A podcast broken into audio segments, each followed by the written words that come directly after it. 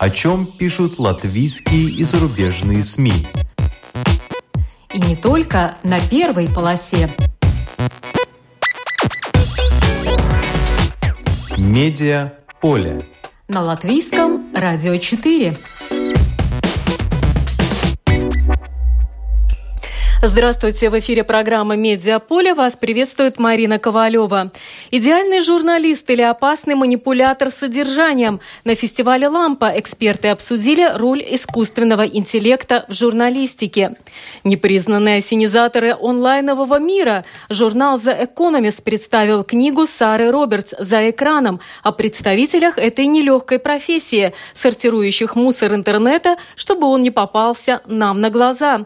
Главный редактор РусДБ ЛВ побывала в Вене на церемонии награждения «Европейский изобретатель года» и встретилась там с Акирой Йосино, изобретателем аккумулятора для 5 миллиардов смартфонов. Это те темы, которые мы обсудим сегодня. В студию я пригласила Диану Хадулину, Добрый день. Диана – руководитель проектов «Baltijas Mediju izcilības centrs», одного из организаторов дискуссии о роли искусственного интеллекта в журналистике на фестивале «Лампа». В студии также вместе с нами находится главный редактор портала Rus.DB.LV Наталья Пурете. Добрый день. Наталья нам как раз расскажет о награжденных европейских изобретателях и своей встрече с уникальным человеком Акирой Йосино. Но по традиции в начале программы обзор некоторых публикаций.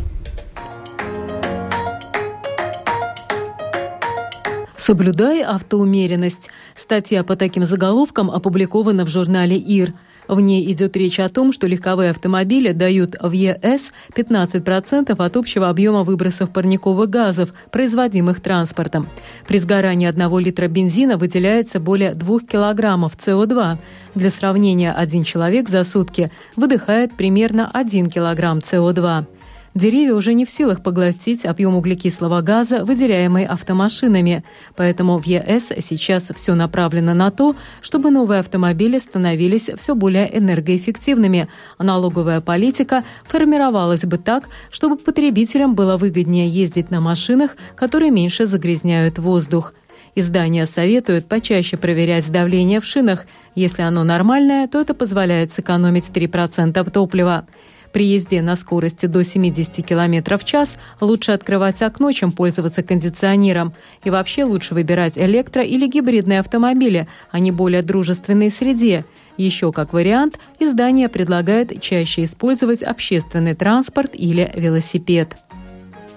Стартап Kitty Hack, который контролирует соучредитель Google Ларри Пейдж, сообщил, что в партнерстве с Boeing развивает полуавтономные летающие такси. Речь идет о летающих двухместных машинах Кора, которые надеются когда-нибудь использовать в качестве летающих такси. По идее, эта машина должна быть без пилота на борту. На летающей машине установят автопилот, а контролировать ситуацию пилот-человек будет удаленно. Боинг должен будет позаботиться о надежности системы. Кити Хак имеет сильного конкурента в сфере летающих такси. Это, в частности, Uber, который планирует запустить подобный сервис на коммерческой основе в 2023 году, сообщает портал The Wedge.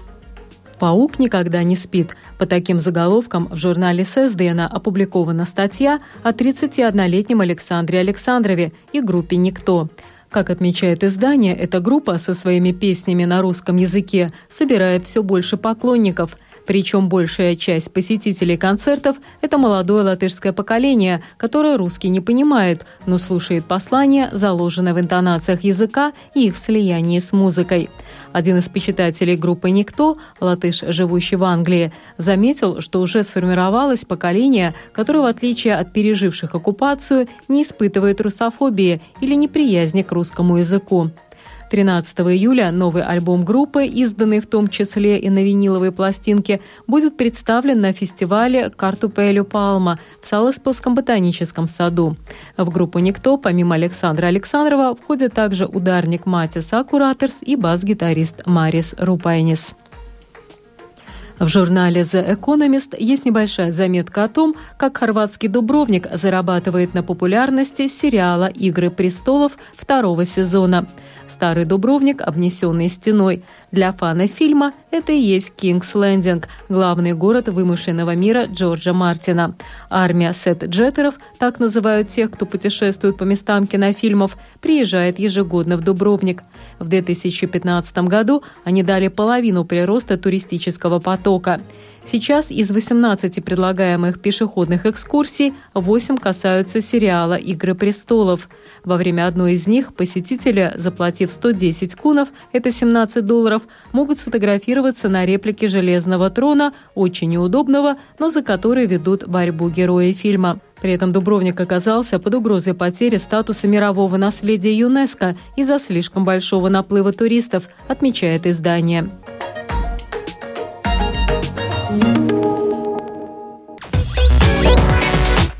Медиа поле. На латвийском радио 4. За несколько минут изучить сотни информационных источников и написать новость. Научная фантастика или уже ближайшее будущее – Оказывается, медиа все чаще используют искусственный интеллект для создания новостей и другой продукции. У нас в студии находится Диана Ходулина, руководитель проектов «Балтес Медиа Исцелибас Центрс», это Балтийский центр развития СМИ, который предложил на фестивале «Лампа» провести дискуссию как раз-таки о роли искусственного интеллекта в журналистике. Диана, почему вы решили взяться именно за эту тему? Мне кажется, это такой горячий топик. Сейчас все об этом говорят, и нам было интересно все же понять, искусственный интеллект – это угроза или возможность? Вот мы задались таким вопросом, а, пригласили экспертов и подискутировали на эту тему. И что это за эксперты? Э, в дискуссии принимали участие а, Райвис Скаденч, это директор разработок и исследований фирме Тилде, Константин Кузиков, э, председатель правления Delphi, Арта Дига, кино и ТВ-продюсер, и Кристина Андерсон из Финляндии, это эксперт в сфере э, роботики и искусственного интеллекта. И модератор дискуссии э, был Янис Сикснес, руководитель нашего центра. Ну, итак, с чего вы начали вашу дискуссию? Вот главная тема, которая первая, которую нужно обсудить, вот на ваш взгляд. Э, в целом можно сказать, что дискуссия разделилась на две части. Мы говорили о возможностях и о угрозах, которые таит в себе искусственный интеллект. Если же мы говорим о возможностях, то технологии и искусственный интеллект в том числе может освободить журналистов от рутинной работы. Но это мы все знаем. Я, например, однажды попробовала э, расшифровальщика аудиотекста, потому что все журналисты знают, как это тяжело вначале записать интервью, а потом этот час отслушивать, э, потом э, надо все это написать. И на самом деле результат меня пока еще не обрадовал, потому что очень многое все-таки не распознавал. А когда я потом еще этот латышский текст э, положила в специальную программу, чтобы перевели на русский, то получилось вообще абракатабра процентов, наверное, на 60. Но все-таки 40 были э, действительно, можно было использовать, да, Если, 40 процентов. Да, мы говорим о языках, как отметила Райвис Скадинч э, из Тилда. Э, вот эти программы, они хорошо работают с большими языками, такими как английский, русский, французский, немецкий. Если мы же говорим о латышском языке, то пока эти технологии еще находятся на стадии, вот начальной, так скажем, так. стадии. Расшифровка расшифровщики и переводчики. Э, Какие еще э, могут быть нам подсобные средства ну, благодаря мы, искусственному интеллекту? Если мы говорим о расшифровщиках и переводчиках, то это можно сказать такие зародыши искусственного интеллекта или использования технологий. Мы же больше сейчас говорим о, допустим, написании или создании целых статей. Например, некоторые агентства уже используют э, программы для написания, например, биржевых сводок или прогноза погоды или футбольных заметок. То есть процесс автоматизирован, и компьютер, ему задаются какие-то изначальные результаты или в него закладываются э, источники информации, где он может получать эти, эту информацию, и он сам создает уже вот готовый продукт. Да, я читала, что э, издание The Post провело эксперимент с автоматическим написанием новостей еще в 2016 году на Олимпиаде в Рио-де-Жанейро. Но спортивные, конечно, сводки э, легче, наверное, составлять при помощи искусственного интеллекта, потому что там в основном идет речь о фамилии, результате и о том, э, на какой позиции на данном этапе находится тот или иной участник. Да, но вы представляете, что до этого кто-то все же это писал и кто-то это делал. Следовательно, этот человек сейчас освобожден от этой рутинной работы, и он может заниматься, допустим, написанием аналитических статей или исследованием. Да, я читала также, что э, искусственный интеллект применяется, например, в написании э, кулинарных э, ревью, это обзоров, обзоров э, ресторанах, где тоже, в принципе, можно представить, как это делается. Берется суп, ингредиенты, и уже примерно составляется картинка, хотя, конечно, уже без эмоционального такого подхода. Да.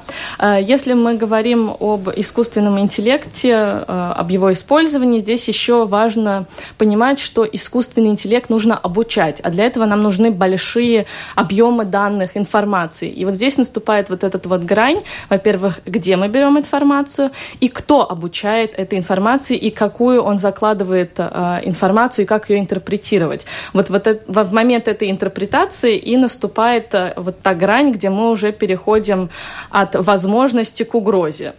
И если мы говорим об угрозах, то на первый план, конечно же, выступают э, дипфейки, или как их еще называют, глубокие фейки. Это, мне кажется, самый известный пример – это речь Барака Обамы, э, Видео было синтезировано из огромного количества публичных его выступлений. Голос тоже был подделан, но ролик был выглядел очень достоверно. И если вы не являетесь профессионалом, то отличить э, это оригинал или подделку очень сложно. И таких роликов появляется все больше и больше. И что самое опасное, технология становится настолько легкая, что ну, любой каждый из нас может сделать что-то подобное. Вот. И что интересно, во время дискуссии на фестивале мы провели такой опрос, кто должен нести ответственность, если э, при помощи вот э, технологий создается какое-то содержание и распространяется потом, допустим, в интернете. Что было интересно, пропорция была почти равная между тремя категориями. То есть это редактор или журналист, кто опубликовал эту новость. Дальше идет разработчик, кто эту технологию разработал или создал, и аудитория. И вот что нам казалось немаловажным, интересно, что люди считают, что аудитория тоже как бы ответственна за то, что они читают, за то, что они перепубликовывают, то есть они должны тоже сами проверять, не все ложится на плечи журналиста. То есть, э, ну ладно, разработчик, он э, создал вот этот механизм, при помощи которого можно создать вот эту лживую информацию, но э, здесь не прозвучало, что должен-то быть наказан тот, кто как раз-таки воспользовался этой технологией, запустил эту подделку в это пространство, и можно ли вообще его отследить, вот этот первоисточник, откуда пошел этот deepfake? Э, можно, но очень сложно, если мы так кратко выразимся. Э, сейчас э, вот эти больш... есть большие агентства, которые и сами изучают, как делать эти дипфейки, потому что, ну, чем больше ты знаешь, чем больше ты вооружен, тем ты знаешь, как это все распространяется и как это все работает. Но, опять же, как сказали эксперты в дискуссии, что главное, что мы должны бороться не с самим созданием этих дипфейков, а мы должны все-таки обучать нашу аудиторию, а критическое мышление, чтобы они сами могли эту информацию как бы понимать, где правда, а где Наталья говорит. Да, так как я сама журналист-редактор, я прежде всего вижу а, в этом а, некую опасность для своей профессии, особенно в Латвии, потому что пока до нас дойдут технологии, которые позволят роботам именно писать что-то, я думаю, что сначала у нас а, будут а, использоваться введены технологии, как быстрее ставить, например, тот же копипаст, который используют, я знаю, некоторые порталы, но для чего а, использовать человека, когда для этого можно использовать роботов. Более того, я знаю, что это уже используется технология, когда, например, журналист заканчивает рабочий день, подключается робот. И робот просто накидывает а, массу новостей, которые не, не несут никакой абсолютно ценности. Это абсолютный копипаст, но робот делает это гораздо в, в гораздо большем объеме, он это делает быстрее. А, появляется вопрос, э, если, например, журналист там ставит мало новостей, и получается сколько-то кликов, то робот может просто собрать эти клики именно массы этих новостей. А зачем тогда вообще журналист, когда клики есть и так? То есть мне кажется, это достаточно опасные такие тенденции, что журналистика может сойти вообще на нет. Ну, в Латвии, по Да, ну вот э, я прослушала одну дискуссию Колумбийского университета, которая касалась искусственного интеллекта в журналистике, и там как раз-таки представители таких крупных изданий, как э, Guardian, New York Times э, и многих других э, агентств информационных, они как раз-таки говорили о том, как вот быстро передавать вот эту информацию, как быстро синтезировать э, фактологическую информацию, да, передавать ее дальше, собирать новости со всего мира, автоматически их переводить. То есть все в основном говорили о скорости и об объеме, чтобы да, вот это было, да. И никто практически не говорил о содержании, о, о каком-то человеческом э, подходе к этому содержанию. Ну, вот это один интересный момент, который тоже поднялся во время дискуссии в, во время фестиваля «Лампа». Что делать маленьким, например, региональным изданиям, у которых, э, ну, которые не могут себе позволить такие технологии, а мы знаем, что это дорогое удовольствие. Так вот, э, уменьшит ли вот этот технологический прогресс их э, конкурентоспособность? И тут однозначного ответа пока нет. Мы видим, что Bloomberg, Reuters, Associated Press используют вот такие программы для написания быстрых каких-то новостей. Но э, пока не видно, как это влияет на их охват аудитории, на их э, доход. Поэтому здесь, мне кажется, надо подождать, и тогда мы увидим, как, как же это... Э, кстати, одно интересное мнение мне однажды довелось услышать от э, французской опытной журналистки, которая сказала, что как раз-таки очень интересный контент сейчас можно найти в региональных французских изданиях, потому что все мейнстримовские, в них в основном опубликовано то же самое, что вы можете найти в любой газете или крупной интернет-платформе мира. Это все уже такое более глобализированное, а людей интересуют человеческие истории, их локальный э, контент, локальное содержание, то, что касается их лично. И как раз-таки, ну, если верить, опять же таки, мнению одного человека, то э, вот именно такие издания набирают все большую популярность. Поэтому тут еще действительно вопрос, кто останется в проигрыше, кто останется в выигрыше. Вопрос другой, как они могут найти эти региональные издания, потому что те же технологии если... выводят основные порталы на первую страницу, на первые, первые строчки. Да, поиска. это я согласна, да, Поэтому но в любом случае они присутствуют. Люди идут туда.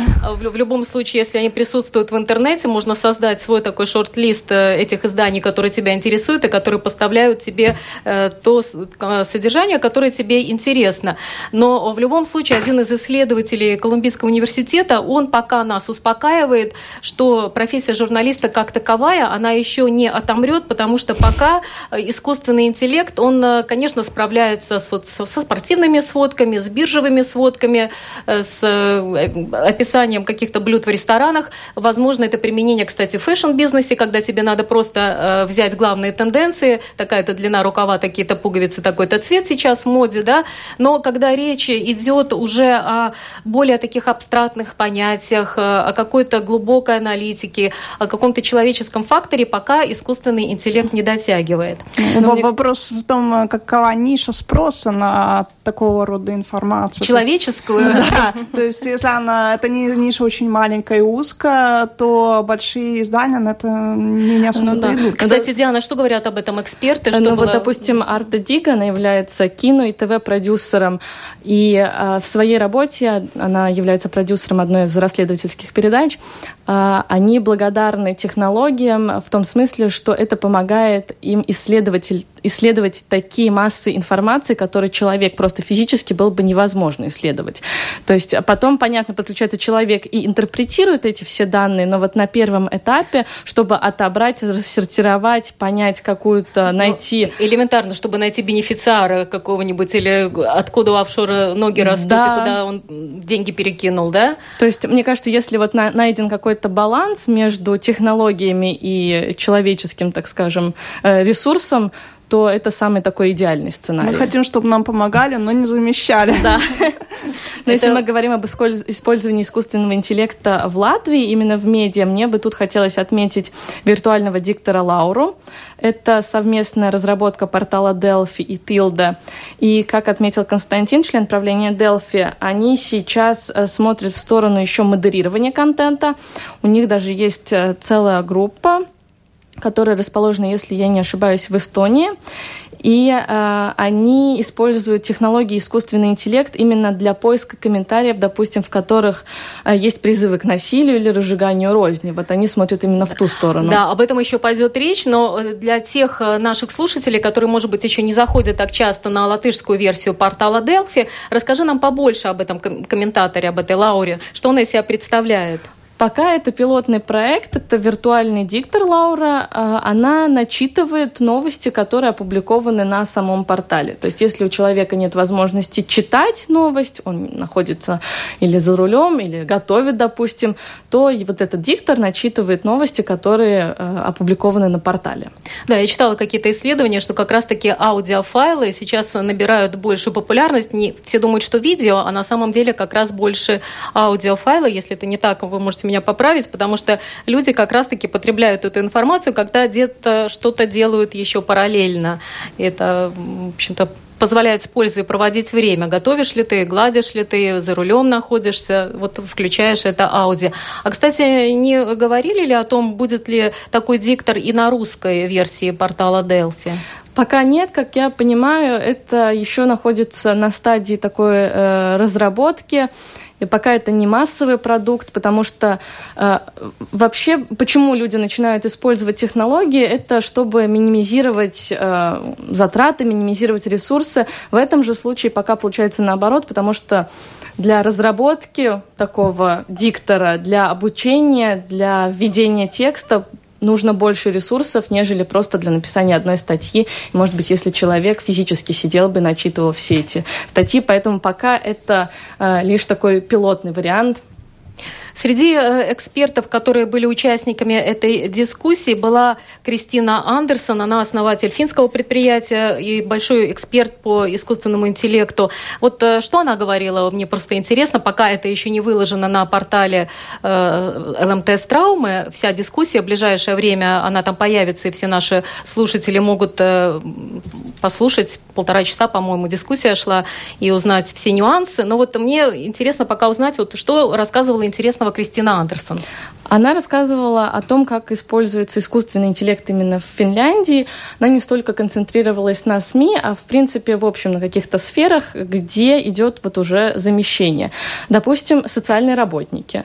У них есть социальные работники в виде роботов, э, которые проводят с пожилыми людьми время, и эти пожилые люди, они как бы общаются с роботом, с неодушевленным предметом, но это лучше, чем как бы одиночество. И эти роботы, они, допустим, напоминают, когда человеку надо принять лекарство. Или даже там могут подать стакан воды. То есть какие-то такие вроде бы простые действия, но, как э, показывают даже были исследования, э, врачи говорят, что это очень положительно сказывается в целом на самочувствии. А, вот. Э, были такие же другие примеры, где использовались вот какие-то они, они действительно выглядят как роботы, это немножко устрашающе, которые они, допустим, проверяли, проверяли какие-то тесты, где, ну, где человек может быть заменен вот машиной и где не нужно в какого-то вкладывать именно э, эмоции или что-то такое. Вот. А про СМИ она сказала, что идут с разработки, но, опять же, в основном все большие корпорации работают на язык английский. То есть до них это еще не, наш, не дошло в таком варианте, что это могут использовать именно в массовом производстве э, какие-то медиакомпании. Финские, именно, да. Ну что ж, это все очень интересно. Вот вы упомянули о модераторах. Э, сейчас мы поговорим об этом подробнее. Медиа поле. На латвийском радио 4. Непризнанные осенизаторы онлайнового мира. Модераторы содержания делают важную работу, зачастую буквально за гроши. Журнал The Economist написал о книге Сары Робертс «За экраном» о представителях этой нелегкой профессии. Эта статья опубликована в одном из последних номеров и под названием «Guardians of the Galaxy. Стражи Вселенной». Так вот, э, Сара Робертс, она очень известный специалист по социальным медиа и фактически первой провела серьезные исследования исследование вот этого бизнеса модераторов содержания. Она опрашивала людей в самых разных э, точках мира, начиная там от Силиконовой долины, конечно, вплоть до Филиппины и в Индии. И оказалось, что где бы люди эти не работали, они на самом деле сталкиваются с одними и теми же э, проблемами. И вообще здесь уже более такая широкая проблема, проблема работников, занятых в цифровой среде. Давайте, наверное, для начала объясним, кто такие модераторы. Это сидит человек и отслеживает информацию, чтобы в ней не было насилия, чтобы в ней не было порнографии, чтобы в ней не было каких-то ужасающих сцен. То есть, чтобы всякая гадость, грубо говоря, мусор, не попадались нам на глаза. Вот Наталья Порита придумала вот это слово «осенизаторы онлайнового мира». Мне кажется, очень хорошо подходит, хотя хотя экономист, он более культурное слово использует, стражи интернета и так далее. Но на самом деле это действительно те, кто стараются вычищать эту интернет-среду, чтобы наша психика была э, здоровее.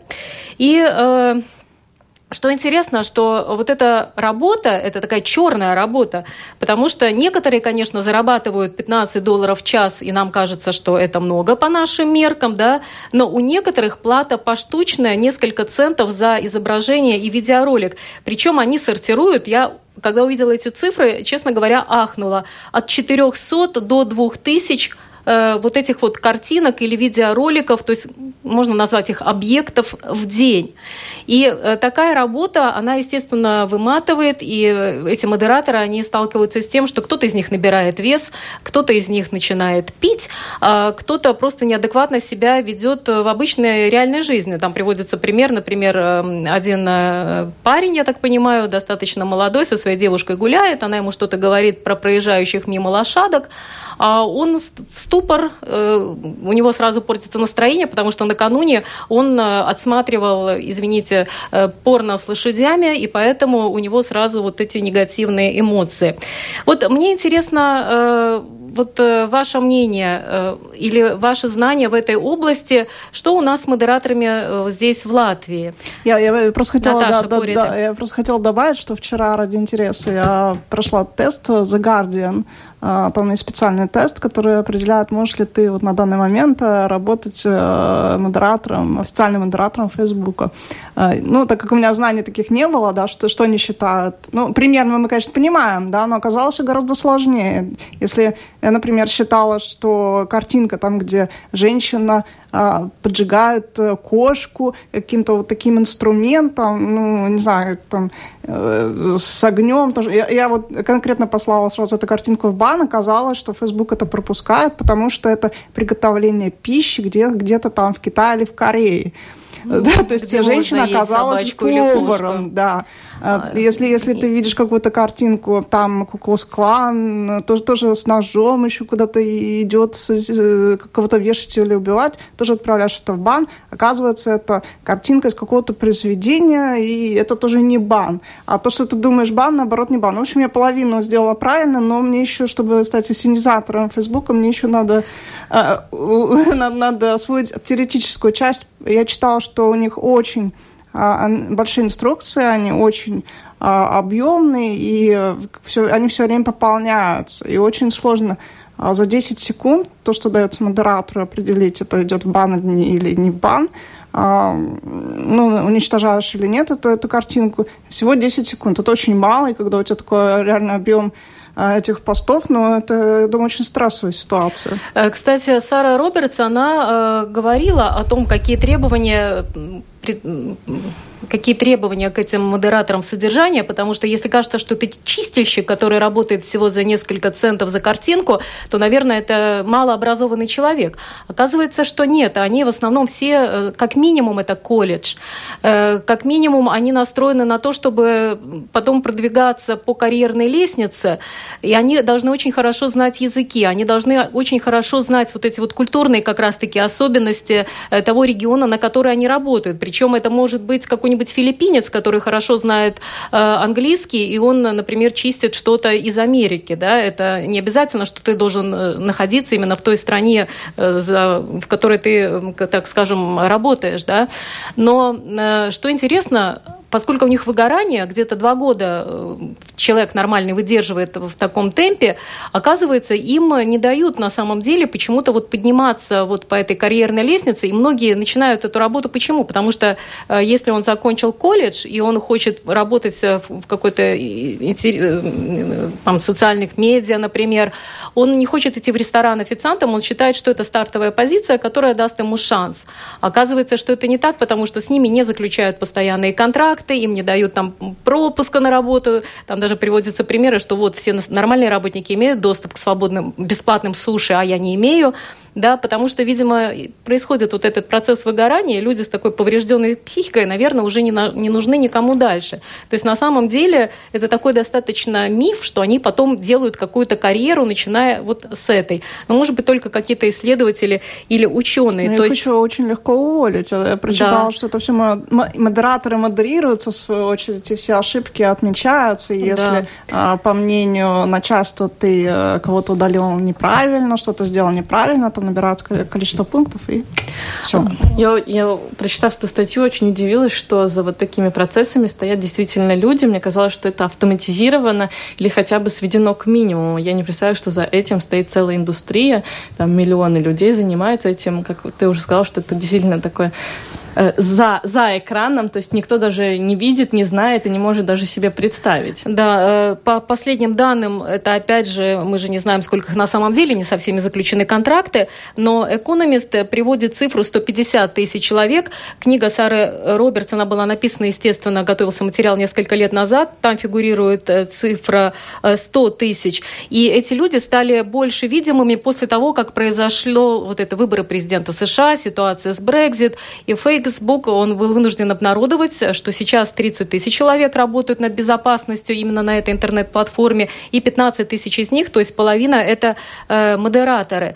И сейчас э, все больше эти люди выходят из тени, потому что речь идет уже о безопасности. И, кстати, еще один аспект. Модератор-то все-таки на свое усмотрение решает, что запустить, что не запустить. И здесь тоже есть определенная угроза, что все-таки попадет э, в это наше медийное пространство, и что в конечном счете будем потреблять мы с вами. Ну, еще мне кажется, что это такое тотальное разочарование вообще в человечестве, в морали, потому что а, ну, мы тоже сидим на Фейсбуке, да, и, ну, по крайней мере, мы здесь, и э, мы сами формируем свою ленту, а там ты не формируешь свою ленту, ты смотришь вот самое такое дно, и к этому, мне кажется, просто невозможно привыкнуть. Можно привыкнуть, наверное, каким-то каким-то отдельным сектором, но кто же там детской порнографии, еще к чему-то там, не знаю, за, ну, что для кого наиболее дико, но мне кажется, вот Э, каким-то вещам привыкнуть нельзя. Это, это, это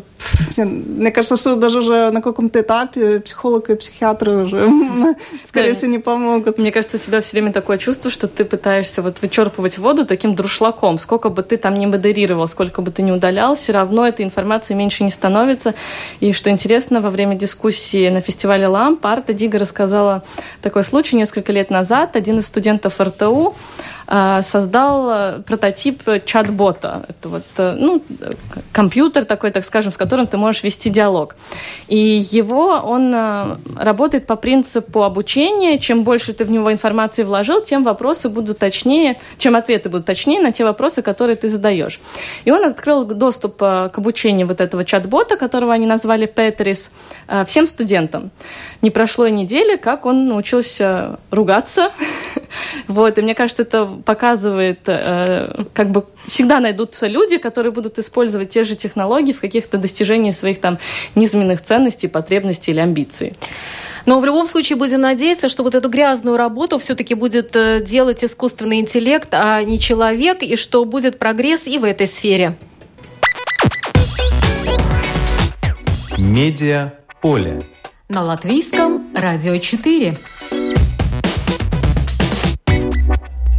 А чем занимаются изобретатели сейчас в Европе, нам э, расскажет Наталья Порета, главный редактор РусДБЛВ, которая находится вот вместе с нами в студии. Она побывала на ежегодном награждении «Европейский изобретатель года», которое проводит Европейское патентное ведомство. На самом деле это крупнейшее, наверное, э, мероприятие для изобретателей в Европейском Союзе.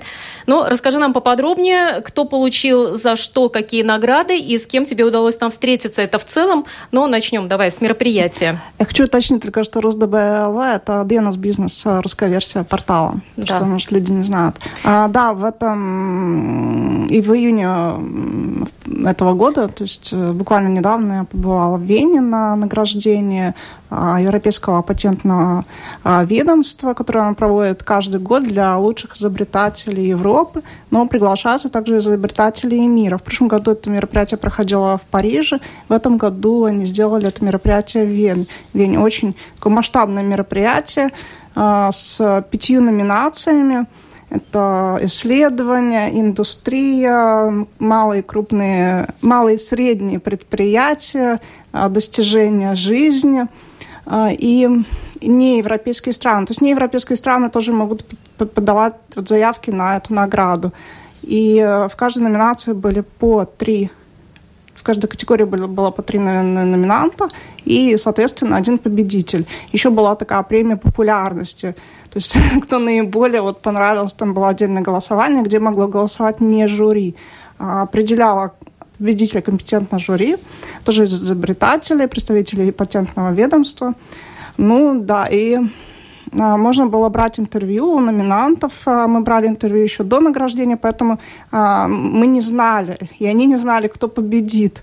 Как оказалось, я говорила с... Самым главным победителем. Ну, я бы не сказала, что это главное, просто это было наиболее, наверное, известное и громкое имя, но не сказала бы, что главное, потому что, например, женщина из Испании, которая занималась исследованием в области ДНК, взяла даже две номинации. Она стала а, самым популярным изобретателем, и она же взяла награду за достижение жизни, то есть насколько долго она работала в этой, в этой области. Да, надо, наверное, сразу тогда назвать ее имя. Это Маргарита Салас Фалгерас из Испании. Да, ну да, там, она, но, к сожалению, вот я ее не угадала, и с ней я не разговаривала. На самом деле понятно, почему она получила приз в категории популярность, потому что Маргарита, она изобрела более быстрый, простой, надежный способ репликации следов ДНК для полного полного геномного тестирования. То есть ее изобретение используется в онкологии, а это, конечно, волнует каждого практически человека на планете, криминалистике и археологии. Но... Онкология, кстати, была такая одна из топовых тем а, на, э, на награде этого года, но я думаю, что не только этого года, потому что а, на самом деле фармацевтические компании и корпорации очень много финансов, денег инвестируют в эти исследования, и, соответственно, получают патенты. И поэтому, например, изобретатель из Франции тоже а, представил свое изобретение по наиболее точному тестированию раковых заболеваний. А, Матиас Ман, изобретатель из Германии, а, представил а, диагностику болезни еще на очень ранней стадии, когда ее нельзя, э, их нельзя по-другому диагностировать, он каким-то образом взвешивает протеины. То есть это все очень интересно. И э, Поэтому, поэтому эти изобретения, фактически, они всегда в топе. Также в топе... Меня, кстати, удивило, что в этом э, среди всех номинантов не оказалось ни одного, кто занимался бы искусственным интеллектом. То есть это только доказывает, что лидерами в этой области э, пока являются США и Китай, насколько я знаю. Да, да. А, вот я... мы отстаем в этой области, а она, пожалуй, сейчас один из горячих топиков э, во всем мире, вот как заметила Диана. Также очень горячий топик – это переработка чего-то и забота об окружающей среде, потому что сейчас Европейский Союз очень много денег выделяет э, в этот сектор, и не только Европейский Союз, они ищут деньги по всему миру, и, как мы знаем, очень много протестов молодежи проходит по этому поводу. И, например, вот э, изобретатели из Австрии, Клаус Фейхтингер и Манфред Хакл э, представили э, такую вот, такое вот оборудование, которое перерабатывает пластик. Причем любой пластик, даже если там какие-то картонные вставки, он еще, еще какие-то вставки стеклянные, то есть это все как-то очищается, перерабатывается, и получаются такие пластиковые гранулы, которые можно в свою очередь опять использовать в производстве. То есть фактически туда вскидываешь все, и на выходе получаешь такие мелкие гранулы, которые отправляются, опять-таки, в пластмассовые изделия. Мне кажется, очень хорошее изобретение. Да, тем более да. это изобретение, здесь надо все время подчеркивать, что речь идет о патентах, то есть это о том, о чем уже применяется. И если да. мы заговорили, то здесь уже более 6 тысяч изобретенных ими машин по всему миру производят более 14,5 миллионов тонн вот гранул из этого выброшенного пластика. Да, на самом деле, насколько вот я говорила с изобретателями, сейчас э, уже нету такого явления, что изобретатель это такой некий сумасшедший человек, который изобретает, ходит, а потом все это складывает в стол и, и, и, и все, идет дальше. Это такие стартапы, которые развиваются. Изобретатели стали бизнесменами на самом деле. Они ищут деньги, они ищут финансирование, краундфандинг, а, инвесторов, и они продвигаются, они идут по Европе и по миру. Э, да, вот э, Наталья Пори это упомянула, что очень важен этот экологический аспект, и меня удивило вначале, что в категории малые и средние предприятия победил некий Рик Брейер из Нидерландов, хотя он представил, э, казалось бы, но то, что очень знакомо многим яхтсменам и вообще судовладельцам и так далее, это покрытие для судов, которое предохраняет днище от налипания на него водорослей, ракушек, моллюсков и всего прочего. Да? Казалось бы, каждый любой яхтсмен знает, в начале сезона ты такой красочкой покрасил это днище, и тогда, э, если у тебя моторная яхта, ты можешь сэкономить до сколько-то там процентов потребления топлива. Но здесь-то самая главная изюминка оказалась в том, что вот это средство, оно в принципе-то не новое, но оно экологически дружественное. Ну, да, вот в чем там было главное. К сожалению, я, думаю... я с Риком не говорила, но мы видели ролик, да, где вот эти вот все ракушки, моллюски, они просто вот соскальзывают с этой поверхностью. И, да. и, и цифра... это просто вот клеится буквально как пленка, там можно рукой так вот разгладить, а оно клеится. Очень, клеится? Очень... То есть не надо красить? Не, не надо. Ну, То есть это намного быстрее, раз наклеил и все. и плюс еще экономия топлива до 40% потребления. Ну, так говорят. Еще очень э, такое забавное изобретение. Изобретатели из Нидерландов э, представили э, роботов, которые доят коров. То есть э, и коровы сами, нет, они сами выбирают, когда заходить вот в это оборудование, оно такое, как в виде такого загончика. Но... Они сами туда встают, они встать не могут иначе, как, чтобы робот там доил, и называются счастливые коровы. Потому что автоматически... использование искусственного да, интеллекта. автоматические доилки-то, они на самом деле тоже да, дело не новое. В чем там? Потому что коров нужно туда загонять, человек должен их туда пригнать. А, а эти сами выбирают они себе? Сами, они как в спа ходят, им там нравится. Когда она чувствует, что ей хотелось бы, чтобы ее подоили, она туда идет, и, собственно, вот эти вот оборудования стоят на, стоит на фермах. Можно несколько поставить. Вот это здорово. Ну а теперь о самом главном. О встрече с человеком, которого знает э, Вообще каждый человек, наверное, в мире, у которого есть ну, мобильный телефон. Опосредованно Акиру Йосино, да. Почему он такой знаменитый? знает, на самом деле, честно говоря, я тоже не знала, потому что изобретение э, литий-ионовой батареи шло параллельно в нескольких странах мира, и можно сказать, что изобрели ученые даже из США, но это был именно Акира Йосино, который запатентовал прототип вот этой батареи, поэтому он считается отцом а вот этого типа батарей. А, я с ним говорила, очень, очень позитивный, позитивный человек, он уже пожилой, ему больше 70 лет.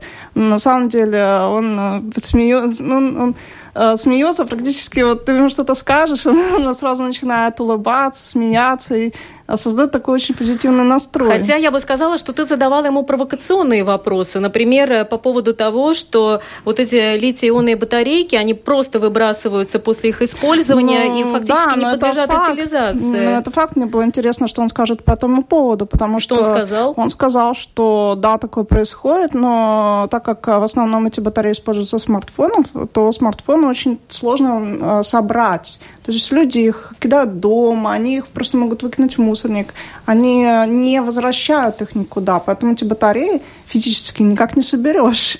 И это главная задача, вот собрать эти телефоны, потому, потому что он говорит, что можно сделать вот этот вот ресайклинг, но главная задача из чего? Ты задала ему также провокационный вопрос о том, что все-таки эти литий-ионные батареи взрываются периодически. Ну, да, все мы знаем историю со Самсунгами. Взрываются, к сожалению, но он ответил на то, что так как производится очень много батарей в год, это реально какие-то, так как 5 миллиардов смартфонов, да, то мы понимаем, насколько много этих батарей, и если такой случай происходит, ну, это просто вот такая погрешность. Ну, что делать? Ну, надо работать над безопасностью. А и... он Yeah. Он не обиделся на вопрос, э, что, возможно, человечество нуждается в другом типе аккумуляторов, если нет, их так трудно он, перерабатывать он, и так, Нет, далее? он сказал, что обязательно будет и другой тип аккумуляторов, и он даже уверен в том, что это будет, но он не знает, когда и кто это сделает, потому что это очень большой труд. А, на самом деле он изобрел это в 80-х годах. Да, 86-й год, по-моему, там сколько, фигурировала дата. Сколько, 85 по-моему, сколько, сколько прошло лет уже с того времени. И, э, и он продолжает работать, усовершенствовать эту батарею. Он сейчас работает над батареей а, для электрокаров, то есть электроавтомобилей. Говорит, да, конечно, разработки ведутся, но нужен именно вот такой вот прорыв чтобы вести такого типа изобретения, запатентовать его. Это не так, что в один день ты придумал, а в следующий день вот все человечество переключилось на другой тип батарей. Да, потому что все-таки электрокарщики жалуются, что держит она ну, сравнительно недолго. Ну, вот надеемся, что а, Весит Кира много, успеет, если надо, для долгих успеет, переходов. Успеет, да, подарить нам уже улучшенные батареи. Есть какая-то статистика по патентам? Что у нас там в Европейском Союзе с патентами? Ну, в Европейском Союзе с патентами все хорошо. В прошлом году было выдано 127 тысяч 124 патента. Подных заявок, конечно, намного больше, но не все заявки утверждают. И э, в топе э, стран это Германия, э, конечно, США, Китай, также Швейцария очень на, на хорошей позиции. В общем, во всех странах, в принципе, почти во всех странах патентные заявки растут среди компаний. А, это Siemens технология очень много инвестирует в, в изобретения и, и в патенты. Huawei, Samsung, LG, ну и так далее. И, ну, если в Китае в год эм, утверждается где-то один, больше одного миллиона патентов, ну, в Латвии где-то полторы сотни патентов. Ну, Латвия, Латвия пока что отстает, но тоже заявки растут. Будем надеяться, что э, наши изобретатели подтянутся. Я знаю, что в Институте органической химии очень э, много патентов. Тут же мелдронат – уже из института. Так что я думаю, что наши изобретатели будут среди номинантов. Ну что ж, всегда очень интересно послушать, что изобретают и как это потом применяется в нашей жизни. Ну что ж, сегодня мы обсудили роль искусственного интеллекта в журналистике, о том, какая нелегкая профессия модератора онлайнового мира и о том, за какие изобретения получают награды европейские изобретатели. Спасибо за участие в этой программе руководителя проекта Балтийского центра развития СМИ Диана Ходулина. Спасибо.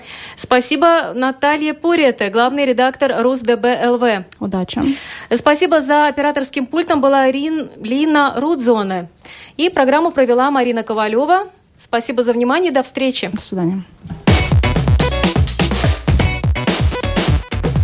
О чем пишут латвийские и зарубежные СМИ? И не только на первой полосе. Медиа поле. На латвийском радио 4.